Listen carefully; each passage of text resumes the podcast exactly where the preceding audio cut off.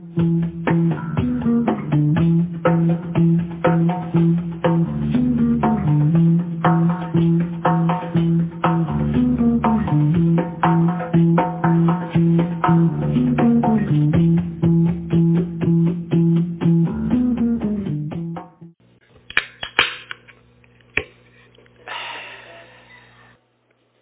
to Bible study. Glad you're here. Excited to get started and to ask God's blessing on our time. So let's pray. Father, thank you for uh, this opportunity to meet, gather, and to hear from you. I pray that you would take uh, what is on a piece of paper in front of me and that you will make it somehow coherent.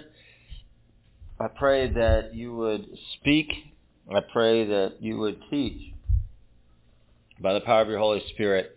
Bring revelation tonight. Uh, I need your Holy Spirit to anoint and to uh, really reveal and to show. And so, God, we believe you for that tonight. We ask that uh, you would lead us and guide us in our time. I pray, Father, that you would turn our hearts, our minds toward you and toward the truth of your word tonight.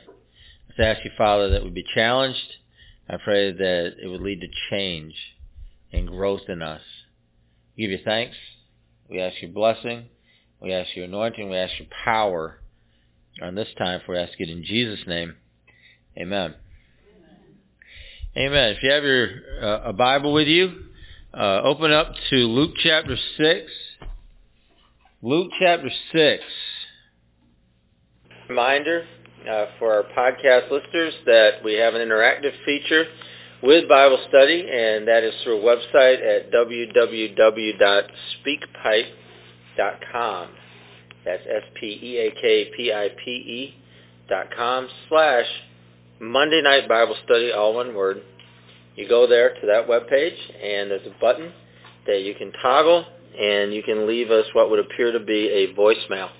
And we'd love to hear from you. Could be just saying hi, or maybe you have a question about Bible study, or maybe you have a comment, or you just want to tell us where you're from. But we'd love to hear from you. Could be something good God's doing in your life. So drop us a line, uh, leave us a message, and we'll endeavor to play that at our next Bible study.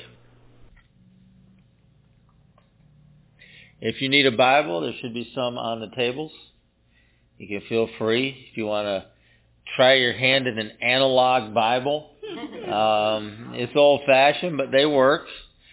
You know, they have pages and they print on the pages. It's it's fascinating, really. They don't have to be recharged either. It's yeah. Look at Tim over there. That's right, right? Remember that? Yeah. Tim remembers.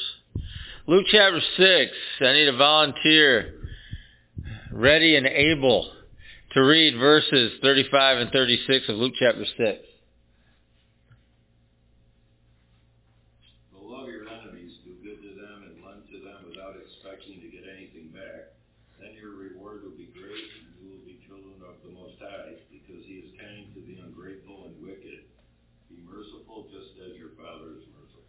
All right, thanks for reading that. Uh, this is a passage of scripture that uh, we get stuck on the first few words and we don't even listen to the rest of it. What's the first few words of this passage? Love your enemies. We hate our enemies. So we read that and we're like, oh, can't do that, and we forget about the rest of the passage. But there's a lot of good stuff in this passage. So uh, I want to take a look at some of that. I want to take a look at some of what God is saying, uh, what's being taught through this, because I think it helps to define what it means uh, what he means by the first statement there of loving our enemies. He gives us a little bit of insight into that. He gives us a little bit of understanding about what that looks like and how that's fleshed out in our life. Like, how do you actually live that way? You know, do you wait for somebody to hate your guts so you can love them? Or do we have something else we can be doing? And so uh, I want to encourage you that there's other things that we can be doing. There's other ways that we can be living and going about our life where it's all inclusive in the part about loving your enemies. And and so I just want to take some time tonight to unpack some of that, uh, look at it.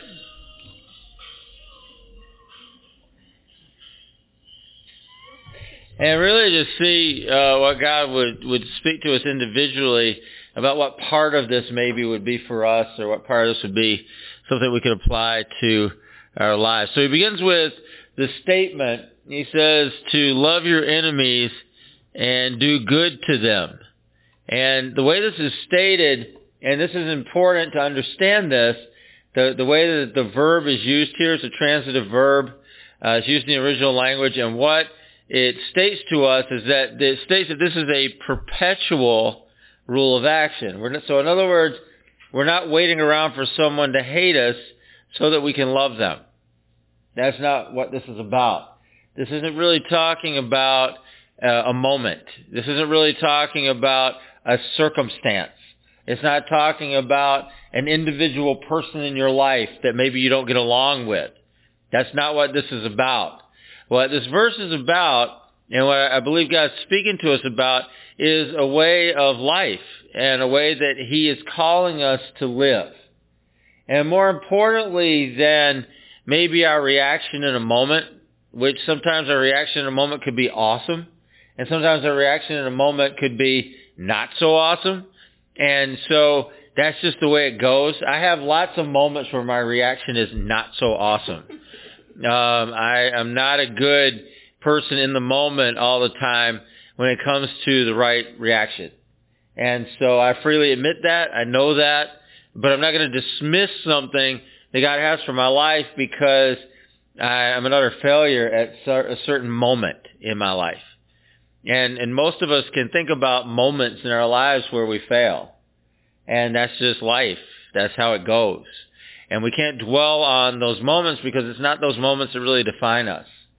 It's not those moments that really tell us who we are. But there's a lot more to life, and there's a lot more to the way that we live, and there's a lot more time that passes. There are many relationships in our life. There are many ways that we express ourselves. There are many times that we serve, many times that we listen, many times that we're slow to movement, and all the rest of those kind of things that the Bible talks about. And so just in the same way, one moment is not going to define our life, one negative moment. Well, one positive moment doesn't really define our life either. But our life is defined through just the way that we're going to live and, and the way that we're going to just, just show ourselves and the way that we're going to uh, act and we're going to move and we're going to be in our lives. And so that takes place over time. That takes place over circumstance. That takes place over relationships, not just one relationship, but over many. And so I want to encourage you tonight not to get stuck on one thing not to get stuck on one moment. Because I think that's a trick of the devil. That's what I believe. I believe that that is a trick of the devil for us to get stuck on a moment. That we can think of one time that, or, or, or one series of times, or one particular circumstance that we fail in. And that's all we think about. And that becomes something that's defining for us. And yet it's not. That is not something that is defining for us. You think about the works that Jesus did. And, and just the average person out there, they, they talk about Jesus. And, and Jesus was a nice guy. You know, a lot of people said Jesus was a teacher. Jesus was, in his own day, they said, well, he's a prophet. Or they would say he's whatever they said that he was. Or he's nice. Or Jesus is loving.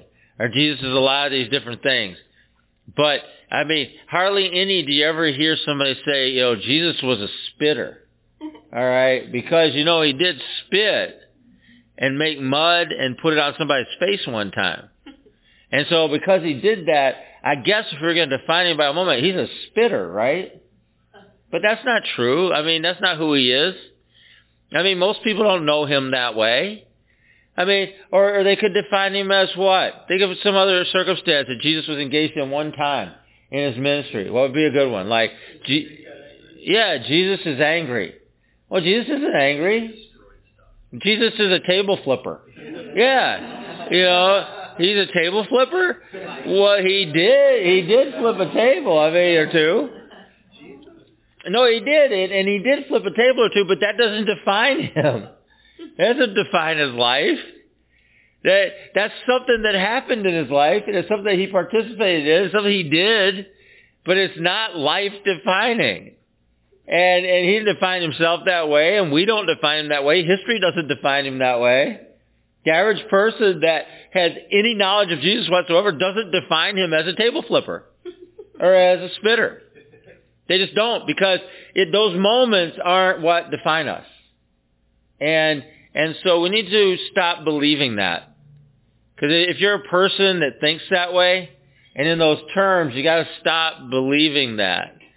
And and that could have been because you come from a critical background, like you, you grew up with critical parents, and they just waited to find a fault in you, and they would just hammer that fault, right? And then all of a sudden that defines you. Well, it, it never did, and it never will. It just happened to be a moment, and it happened to be a circumstance, or it happened to be something that was a pet peeve of somebody that was yelling at you, or whatever it was.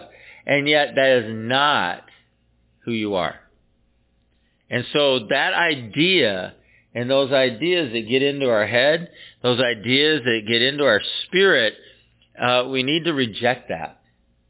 And I, I look at this passage and and he starts off with that love your enemies. Well, I don't always love my enemies. Well, right. I understand that. And and I understand that we're not living in the perfect life. I get it. I get that we don't always have the right reaction. I get it. I get we don't always say the right thing. I get that. I, I, we don't always do the right thing. I understand that. And, and we all acknowledge that. We, can acknowledge that for each other's lives. That I can look at anybody in this room and I know that you don't always say the right thing. I know that. I can look at anybody in this room and I know you don't always do the right thing. I know that. And we can acknowledge that. So let's just acknowledge that that we don't always say the right thing, we don't always do the right thing. We, let's just acknowledge that for one another. You know, I can acknowledge it for you, you can acknowledge it for me, but whatever, acknowledge it for yourself. I don't always say the right thing, I don't always do the right thing. All right, we got that, it's done. So let's begin to think in different terms. Let's begin to think in bigger picture terms of maybe what Jesus is talking about here. Because I think there's something more important that he's talking about than rehashing the fact that we're not living the perfect life. I, I think there's something more important that he's talking about instead of rehashing the fact we don't always do the right thing in every circumstance. We don't always say the right thing in every circumstance. We get that. We got it. We don't need to rehash that. I don't think that's what he's talking about here. He is talking about a perpetual rule of action. And that perpetual rule of action has to do with what everything he talks about here. Because he's talking about loving your enemies, he's talking about doing good to them and all of those things. And, and there's a path, in this passage, you can define this passage a few different ways. And every way is alright. It doesn't matter how you want to define it. But there's a very real part of this where he talks about that, that we should never ever be a people, and this is the perpetual rule of action, you should never be a person that loses hope or that causes people to lose hope in your life. Now, he will say that. And when I use the word never, that's a strong word because there'll be some times that we're down and we're going to say the wrong thing, like I've already acknowledged. But what this is talking about is fashioning ourselves into a people that are hopeful, and that will cause people and encourage people and work with people and move them toward hope. That's what it would do. And if we can do that, that is the perpetual rule of action that God calls us to. He calls us to do good. And then he defines what that means. Because only God can define that word for you. Only God can define what good means.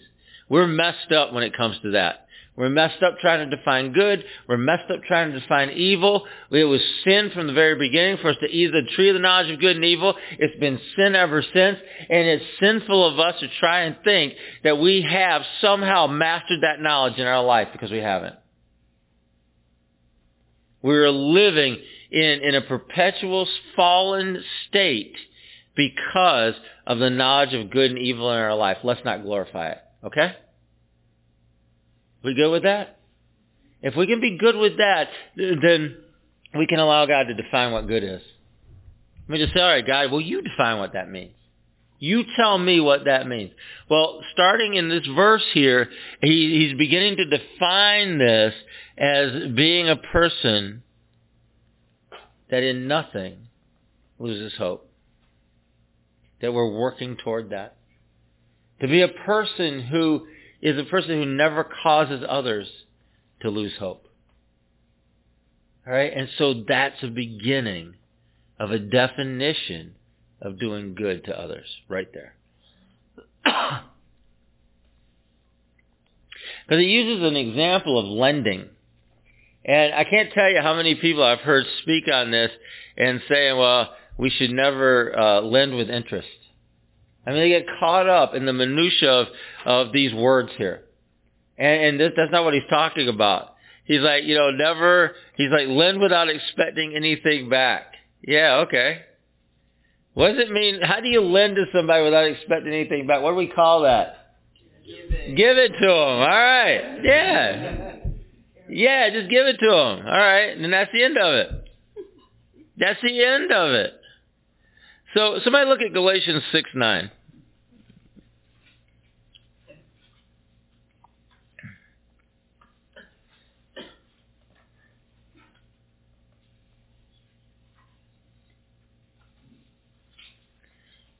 Galatians 6, 9. Let us not become weary in doing good, for at the proper time we will reap a harvest if we do not give up. All right. But again, who has to define doing good? God. God defines what that is. Because we make stuff up all the time. Well, this is good. This is bad. You know, there's bad and it's good. There's bad and it's good. There's good now, but it's bad later. It's bad now and good later. We're really, we're not good at the, any of that stuff. We're, we're, we're, we, we don't do well with it. And so, because we don't do so well with it, it it's important that we allow God to do that. Because one day you might think, well, this is good, but then, you know, a few days later you might think, oh, this is bad. Because we're just not, we're not well programmed for that. The knowledge of good and evil did not sit well in our spirit. And God knew that it wouldn't. That's why he, he was forbidding Adam and Eve to eat of the tree of knowledge of good and evil. He knew it wouldn't sit right in our spirit.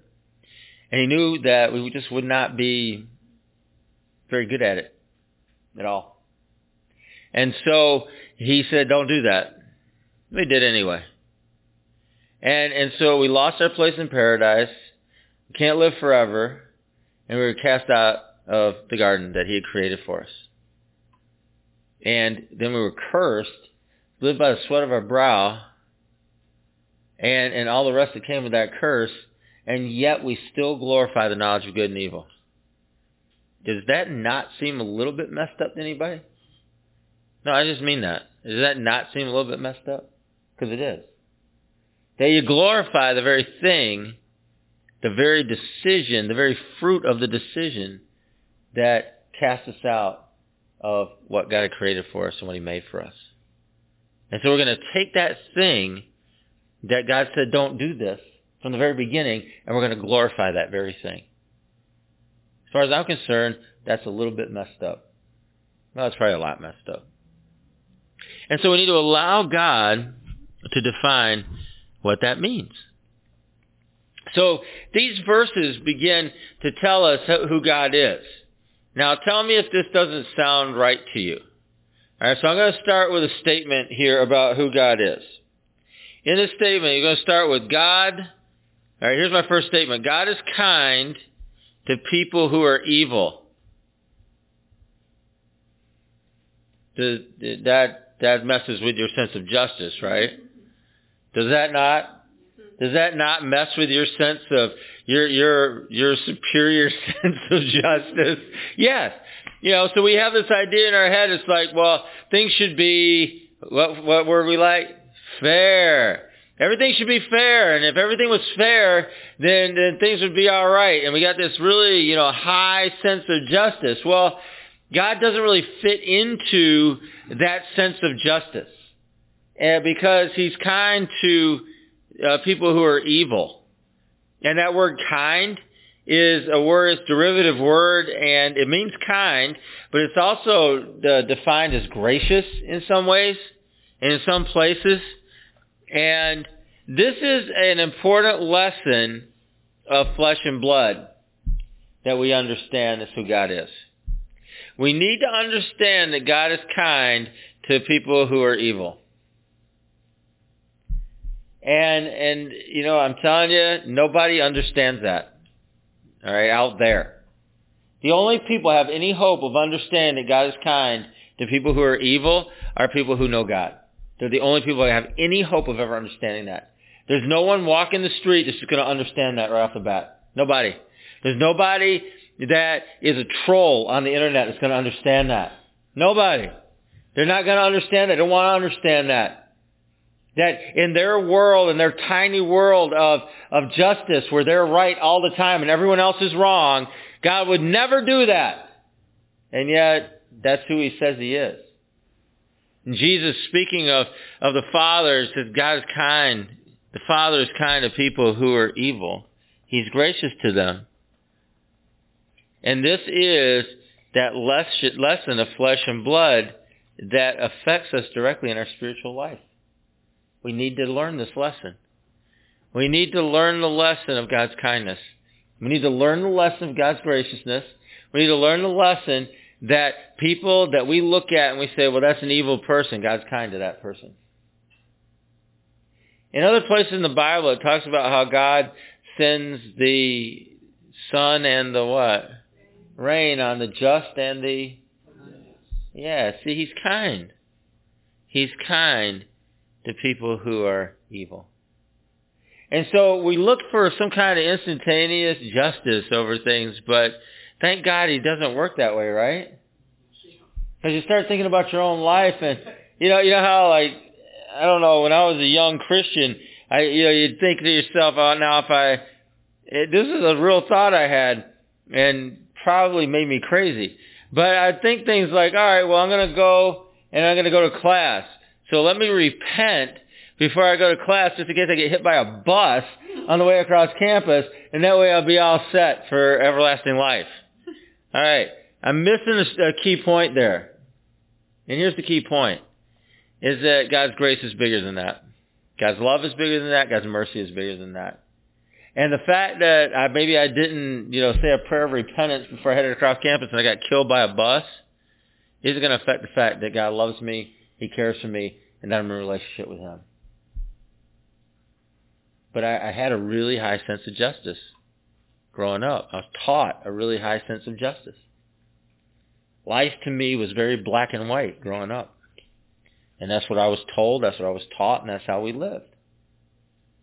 And yet, the reality of that when it comes to our life in Christ is that that's not the case. We want it to be the case, it doesn't mean it is the case. But when you get right down to it and you learn the spiritual lesson of it, you really realize that it's good it's not the case. It's good that we serve a God who loves us, we serve a God who is gracious to us, and we serve a God who's really super kind. He's kind to evil people, which means he's kind to you. And you need to live in his kindness. Need live in that kindness that he shows us, live in that kindness that he's revealed to us, live in that kindness that he offers us and that he pours into our life every single day. That we know the sun's going to shine and the rain's going to come because that's the kind of God that we serve. And you can say, oh, well, you're just taking advantage of his kindness. Can you? How do you take advantage of someone who's being kind and he knows that you're a bum? Right? Seriously, I mean, what are you fooling him or something? No. He he's kind to the evil people. So how are you going to take advantage of kindness if the person extending the kindness knows that he's kind to evil people? He announces it. There, there's no trick involved. There's no trick that is going on where somehow we're fooling God that, that, well, we're really not as nice as we appear. Well, he knows who we are. And he's kind to us anyway. Because he's kind to people who are evil. And so this flesh and blood lesson has to translate into our spiritual life. Now, what does that look like for us? Well, what that looks like for us, this is one of those things that God speaks over us, says, do good. Do good to them. Well, how are we going to do good? Well, how does he do good? He's kind, even to evil people. Yeah. And so the only way that we can ever be kind to evil people is if if we understand our place before him. All right? And we understand who we are. And so I, I'm going to just leave that at that because I don't know what that looks like all the time. I don't even know. I, I mean, I, I know that, that God just gives everybody a fair shake. I know that God, uh, that by our definition, more than a fair shake. I know He sends the sun and the rain on the just and the unjust. I know He's kind. According to Jesus, He's kind to people who are just evil. He's kind to them. And we know that because evil people get saved, right? Sometimes. You guys remember I, I told you the story about old son of Sam? That guy? Yeah. I mean, he he was at a prison down in the Catskills. That's where they put that guy. If you guys know who the son of Sam is, uh, I don't know if you do, but if you're not old enough to know who the son of Sam is, there's a movie, at least one movie about son of Sam. I think Spike Lee directed, and it's just this guy who uh, had a 44 uh, Bulldog pistol. That is not a 44 Magnum. It's a 44 Bulldog, which is a much more common handgun. That's neither here nor there, but I digress. He had a 44 Bulldog, and he would come up on people in New York City, uh, boys and girls who were making out in their cars, and he'd kill them. He was a serial killer. And he just terrorized New York one summer. Because, I mean, it was like the whole summer. And so they, they couldn't figure it out. They couldn't catch him. And so they finally catch this guy, and he's nuts. I mean, he's just nuts. You know, his dog's telling him what to do. He's uh, apparently, and he appears to be just possessed of demons. I mean, the guy's just messed up. And so uh, I know he's, he's nuts, but there's no way they're going to let him get away with that. So they convict him and they ship him off to prison. Well, he ends up in a prison in the Catskills, and uh, as I've told this story, there was a guy, I was at a church one night in the Catskills, and I was preaching at this church, and I was calling people out and prophesying over them, and I prophesied over this one guy, and he came up to me afterwards, and he's like, yeah, that, that word speaks to where I'm at. He is a guard at the prison where son, the son of Sam was, and and was telling me and was talking about how Jesus had come into this guy's life. And he was Jewish growing up. Son of Sam was Jewish. Jesus had come into his life, and he'd given his heart to Jesus, and he was leading a Bible study in that prison. That guy. Yeah. And so you look at that, that guy was evil, right? Yeah. I mean, by just about every definition of evil, I mean, he's walking up, killing people randomly one summer. Serial killers are evil, right? He's a serial killer. But Jesus redeemed him somehow.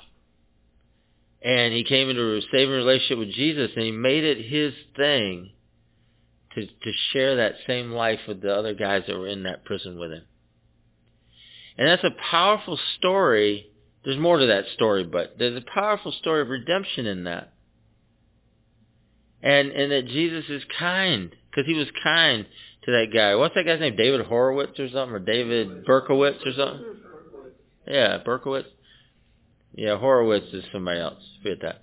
David Berkowitz. But the, the fact that he's kind to that guy, kind enough that guy could come to know Jesus, kind enough that guy could be forgiven, kind enough that guy's life could be redeemed.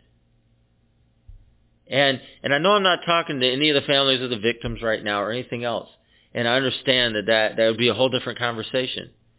But what I want you to hear from this is that he's an evil guy and there's a kindness that Jesus showed him and continue to show him.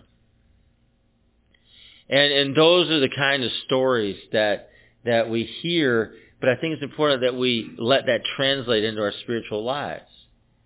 Because if you're beating yourself up because why? Why?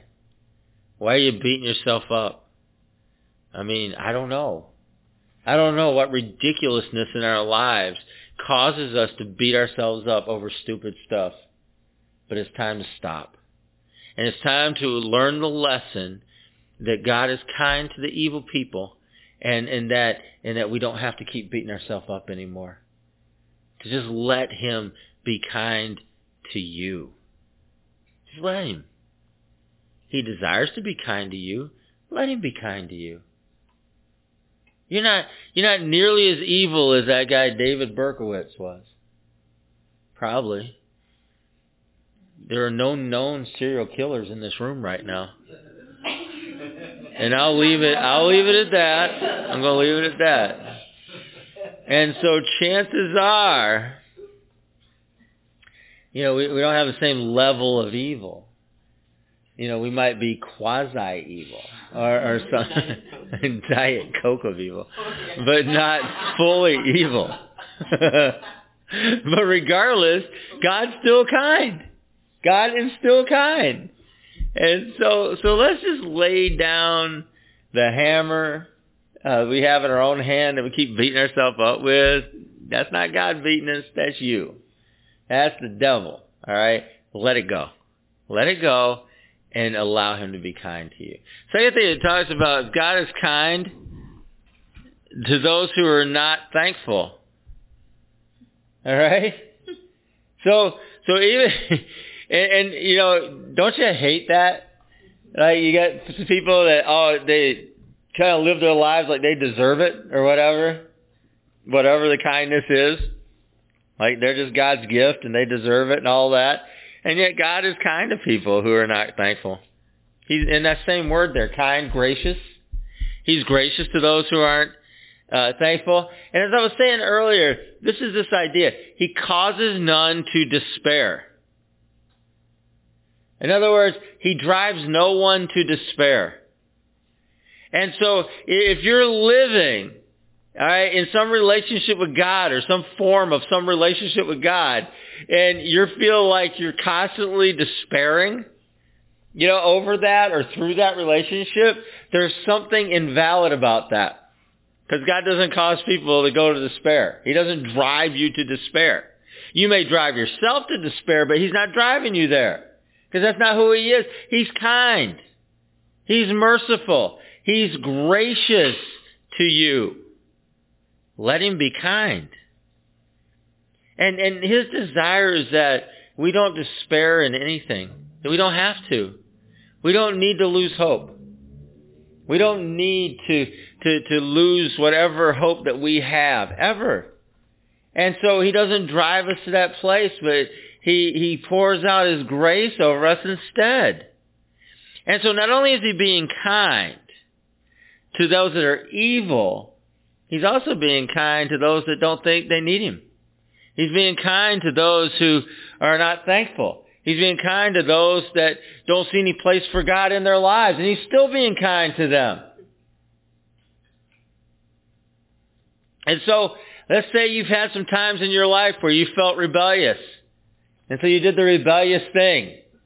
Okay. Stop beating yourself up over that. He's kind to you. He's kind to those that are not thankful.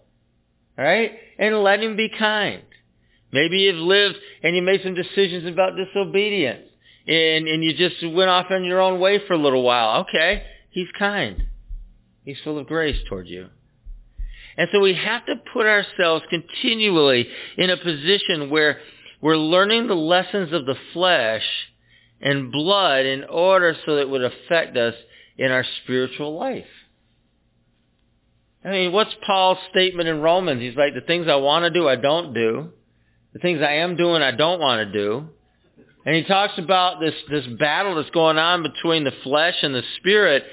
But what he doesn't really say in there, at least not overtly, and what I'm telling you tonight is it is that battle. It's that battle of flesh and blood that directly, directly affects our spirit. It, that's how we grow. And so learning the lessons are important. Living it out is important.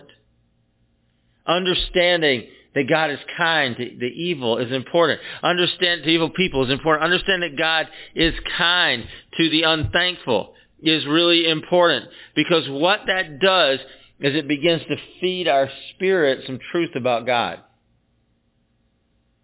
And we're going to live that out somehow. That's the flesh and blood way we live it out. We live it out that uh, there's the evil person. All right, well, God's kind to him and God's gracious to him. Whether you like it or not, he is. But he's kind and he's gracious to you. And you like that, right? So good. All right.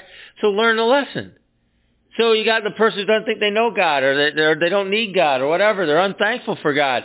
But he's kind to them. Well, we might not like that, but he's kind to you and you're off in rebellion.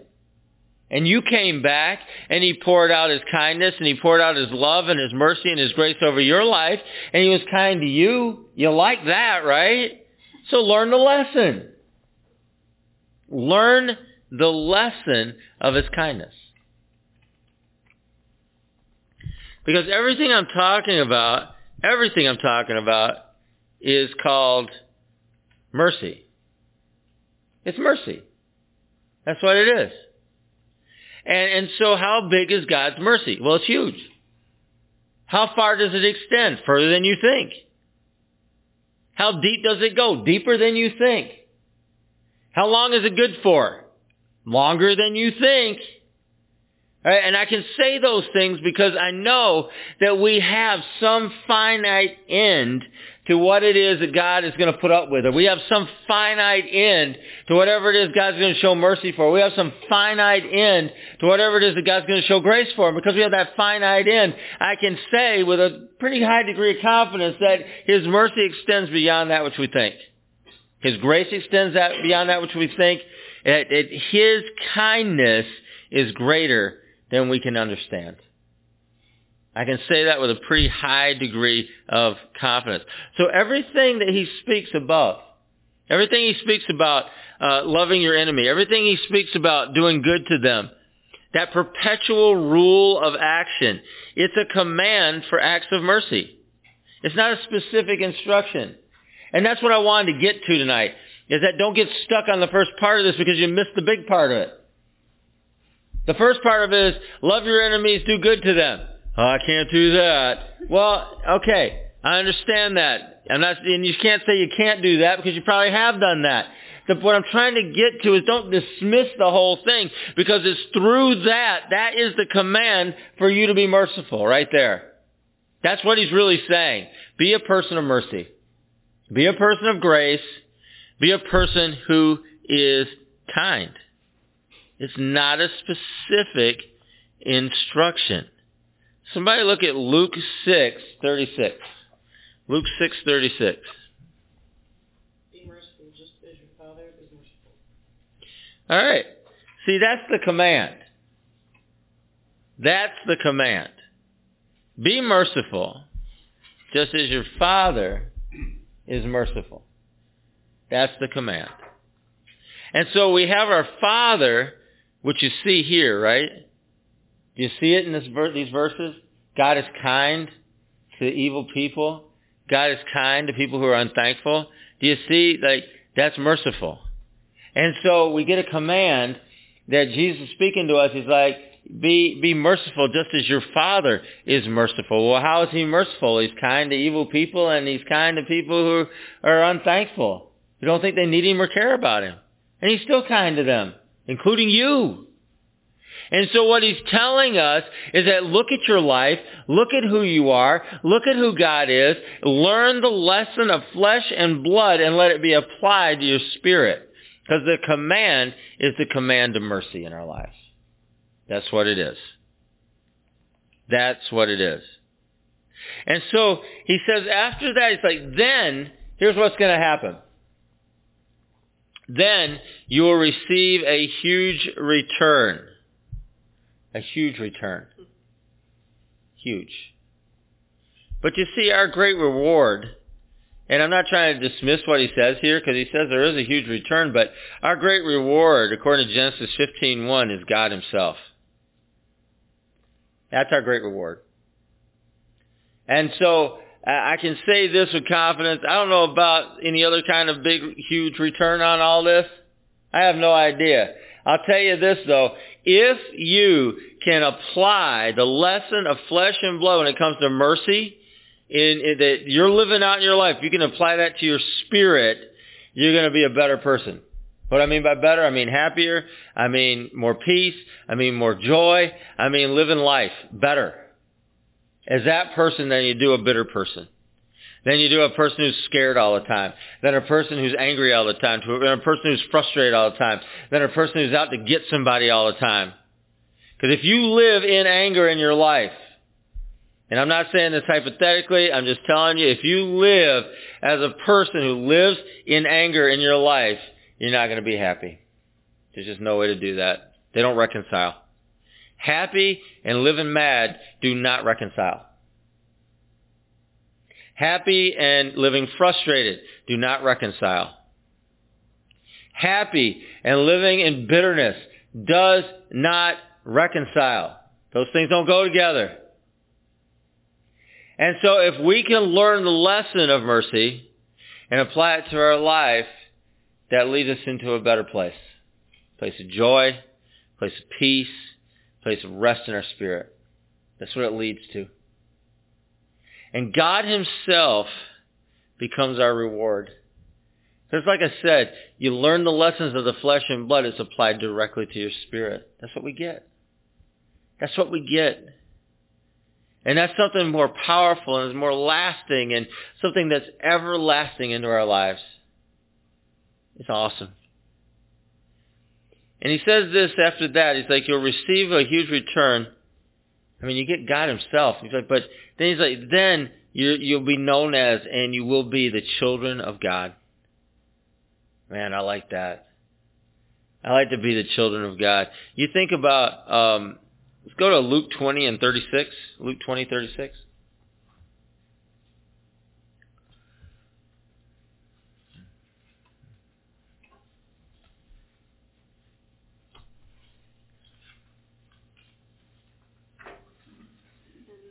and they can no longer die, for they are like the angels. They are God's children, since they are children of the resurrection. All right, thanks. Matthew 5, 9.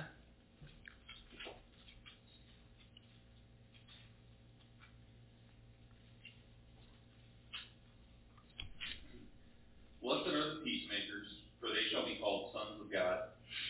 All right. So in those verses, you see a designation. And it's something that is eternal. It's something that is perpetual. It's something that goes on forever. And it's directly associated with fleshing mercy out in your life. Because what's a peacemaker? Hmm? It's a gun, yeah. Well, but you think about what a peacemaker is in the, in the context of what we're talking about. A peacemaker has to do with uh, finding mercy and fleshing out mercy. Right? And and how does that happen? Well, it happens this way.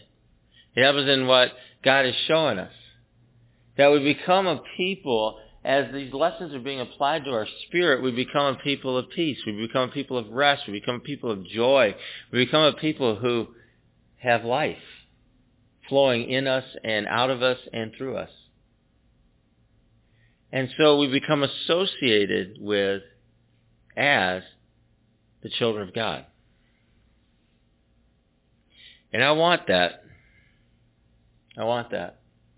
More and more in my life, I want that. And so the last thing I wrote on these verses, kind of funny, I, you know, I wrote out all these verses that we've been reading here. Love your enemies, do good to them. God is kind to people who are evil. God is kind to those who are not thankful. It's called mercy. That's what I wrote out. And then after I wrote out it's called mercy, I wrote, try it. Yeah. And that's really what I want to leave you with tonight is the idea of this has to be lived. We got to try it. I mean, we just have to try it. And I'm not sure how else to put it. That this is something that if we're going to actually see anything happen, it actually has to be done. It has to be fleshed. It has to be brought out in flesh and blood. It's not good enough just to talk about it or keep an idea. But it actually has to become flesh and blood through our lives. And as it becomes flesh and blood through our lives, then it can be applied to our spirit. These are the same types of ideas that I've been sharing with you about from, say, when, when the Bible talks about if you say you love God but you hate your brother, you're a liar. Why? Because you're not fleshing it out. There's no flesh and blood to it. In other words, the concept is I love God. Oh, God is awesome. I really love him. He's the best. Yeah, God is the best. Oh, you? I hate you. See, that you can't do that. Because the concept of loving God has to be fleshed out somehow. And the way that we flesh out loving God is by loving each other. And if we don't do that, it doesn't mean anything. It doesn't mean anything. And that's why the Bible says you're a liar if you do that. You're just a liar. You may not mean to be a liar. You may have, you may be well-meaning. Like, oh, I've got this concept. God is awesome. I love him. So you got that concept. Great. Now, what does that look like when you flesh that out in your life? That's the next step. Well, then you got to look at it and say, all right, well, that looks like I serve my brother. Okay. That looks like I prefer my brother over myself. Oh, okay. Oh, that means that I can't do something I want to do one day because I'm helping that guy out? Is that what that means? Yeah, it probably does, actually. And those are the lessons that we flesh out in loving our brother that gets applied to our spirit. And It gets applied to our spiritual life. And then we begin to gain an understanding, a bigger understanding of who God is and who we are. But it's got to get fleshed out. Same thing here. We can talk about the concept of mercy all you want. You know, we can talk about, we can define mercy and, and all the nuances of it, and we can define grace and all the nuances of it, and we can define what grace and mercy look like, under what conditions are grace and mercy maximized, uh, under what, you know, it's just like all these things that people want to talk about, the concepts of grace and mercy. But grace and mercy have to be fleshed out, or they don't mean anything. It's, it's just stupid. And it's stupid to to try and over define something. It's stupid to try and, and over talk about something Eh, without having any application whatsoever in and through our lives. It's just waste of time. Waste of time. And yet that's what people do. But they're wasting time. The fact of the matter is, is that mercy needs to mean something today to you and through your life. It's gotta. And, and you're going to need to show people mercy. You're going to need to show people grace. When people aren't thankful, when you, when you do something for somebody and they don't give a rip, and they look at you like they deserved it the whole time, hey, that's your opportunity to show some mercy, right? To show some mercy and let that apply to your spirit. That's how you grow. Or that evil person to show some mercy. Show some mercy. Let that apply to your spirit and grow.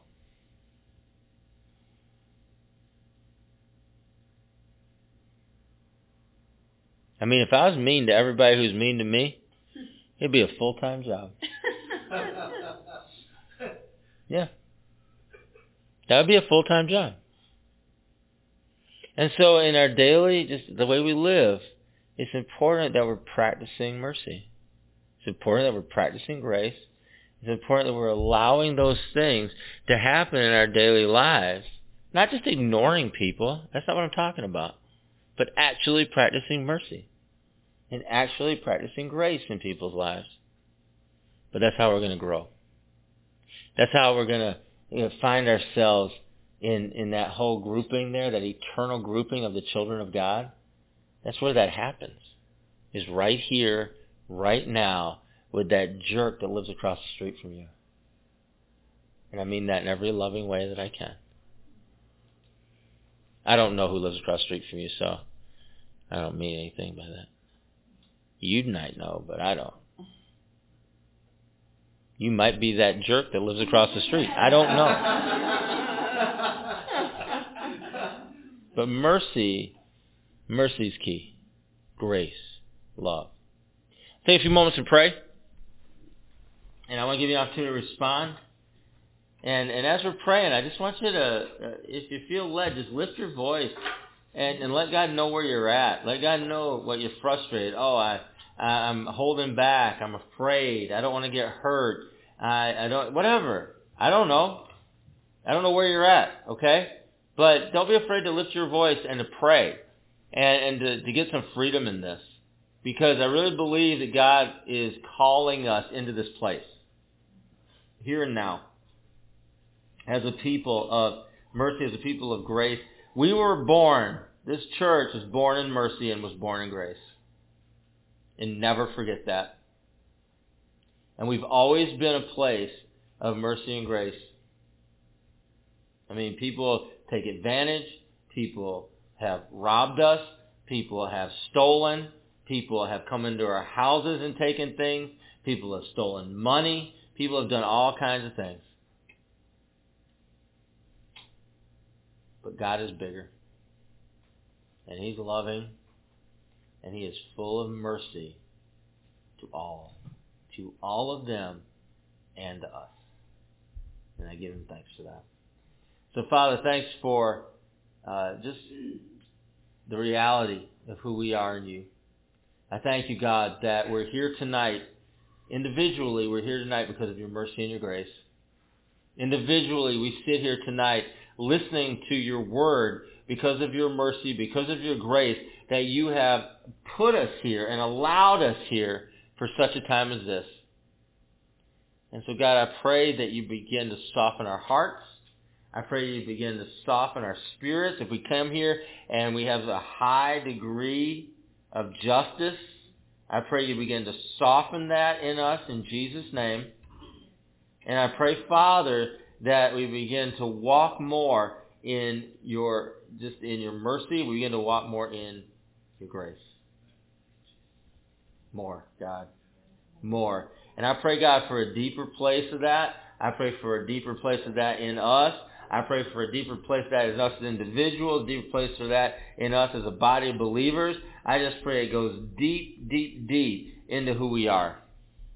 That mercy and that grace. For God, the call is to be merciful. You've called us to be merciful.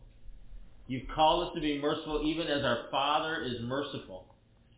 And so we hear that call, God. We hear that call. And I want to I want to accept that call. I want to accept that call to be merciful. And so as we just sit here before you, I have to ask you, Father, that you change our hearts, you change our minds.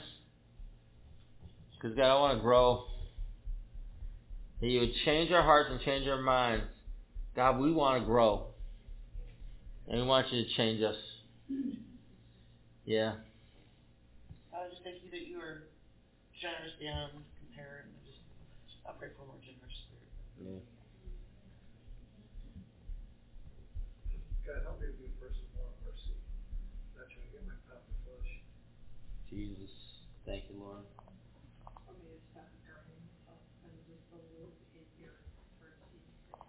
Thank you, Lord. Future my God, for you just destroy my idea of justice and right and fair. Just trade it for reality or right Thanks, Lord.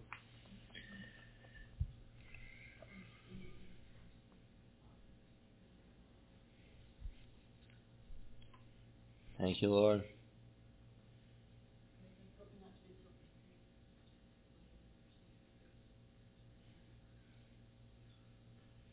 Thank you, Lord. Mm. Mm-hmm.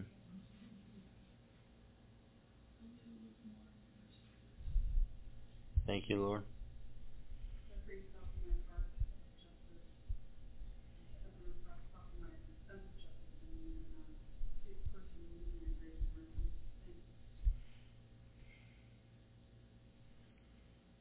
Thanks, Lord. Thank you, Lord. God, we're just receiving you tonight. receive that mercy, receive that grace. I pray you continue to change us. I give you thanks. As these things in Jesus' name, let's read by saying amen. Amen. Amen. UCF of Syracuse is a relational gathering of diversity in action. Economics, education, employment, background, and culture span the spectrum as we gather for the purpose of life in Christ. You know, me and Christ are homies. That's good. He's really cool, you Mhm, know. We super close, yo. Your homeboy? Yeah. All right. Anyways, so musicians, writers, painters. You know, my cousin's a painter. Yeah? What do you paint? Houses. Oh man, my cousin, your cousin should hook up. Yeah. So yeah, painters and other artists express their work through the body of life of this faith community, like the comunidad. Yeah, see, a lot of people. Yeah. No, Started in 1997. that's a long time ago, yo. That's back in the day. That was before I had my eyebrows tattooed on there. I remember that. Mhm. Yeah. As an outgrowth of chaplaincy of Syracuse University, UCF continues to gather in the Westcott neighborhood of Syracuse. Oh, me and my homegirls, we walk up and down there all the time. I know that's our hood. Mhm. So it's in Syracuse, New York to share the love and hope of Christ. Again, we we homies. You know, yeah.